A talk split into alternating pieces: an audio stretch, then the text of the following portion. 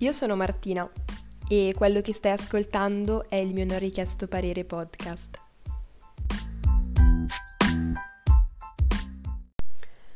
Settembre mi è sempre piaciuto un sacco, la malinconia che porta con sé la fine dell'estate, le temperature più miti, il mio compleanno, l'inizio della scuola e della routine con fare prepotente appresso un sacco come entri a gamba tesa su noi poveri illusi che ci eravamo abituati al dolce far niente estivo.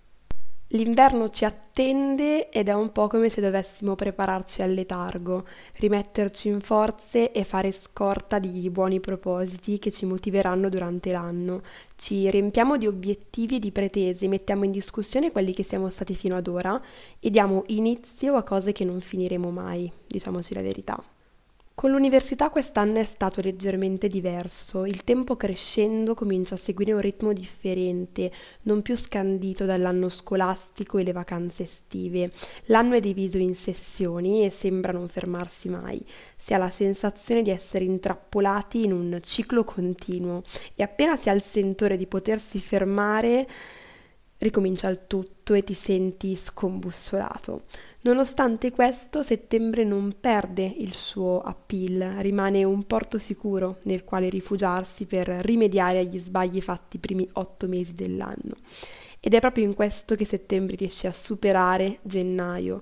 Ci si illude di avere una seconda possibilità, ci dà una chance in più, senza giudicare il fatto che se stiamo ricominciando, se stiamo rimettendo in discussione noi stessi, è perché fino ad ora non abbiamo combinato poi molto, comunque non ci andiamo bene, non siamo quelli che vorremmo essere.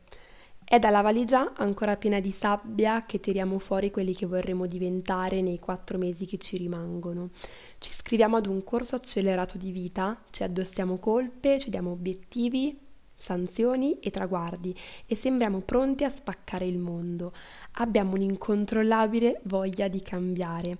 Da domani dieta, mi iscrivo in palestra, da quest'anno mi faccio un piano di studio e non porto più esami a settembre. Faccio il cambio armadio, metto da parte i soldi, compro un'agenda, divento vegetariana e non chiedo più la cannuccia quando ordino il Moscow Mule.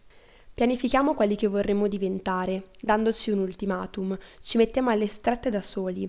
Ed è questa la cosa che mi fa più strano. Ci condanniamo da soli, ci sproniamo e puniamo al contempo, consapevoli del fatto che a gennaio, guardando i fuochi d'artificio, nella nostra testa ci staremo ripetendo le medesime cose e altrettanto consapevoli che il settembre prossimo staremo attraversando la stessa attuale situazione, magari con obiettivi nuovi, si spera, ma sarebbe un lusso perché vorrebbe dire che nel corso dell'anno la nostra prestazione vitale ci ha soddisfatti e i propositi settembrini sono stati tutti raggiunti, ma non si sono di certo esauriti, siamo instancabili. Soprattutto a vent'anni sguazziamo nell'insoddisfazione, nella convinzione di poter fare e dare di più, nell'idea che sia ancora in tempo per cambiare.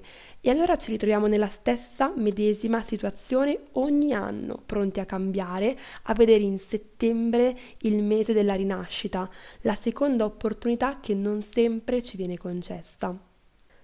Sicuramente settembre non se l'aspettava una responsabilità così grande, ci si è ritrovato in bilico tra il caldo torrido e il golfino, tra la felicità incondizionata delle ferie e l'ansia del rientro. Sapete cosa mi piace di settembre? Oltre al mio compleanno, lo stato d'animo che ci trasmette. Si diventa più impavidi, più pronti, più carichi e se per molti solo per poco dà a tutti una possibilità di riscatto. Sembra dare l'occasione di rifarsi, di trovare il proprio posto nel mondo. E allora benvengano i buoni propositi mai cominciati, le to-do list mai spuntate, a patto che però si cominci, che ci si metta in discussione, a patto che si punti in alto, ma con i piedi sempre ben saldi a terra. Benvengano i cambiamenti, anche se mentali e solo desiderati.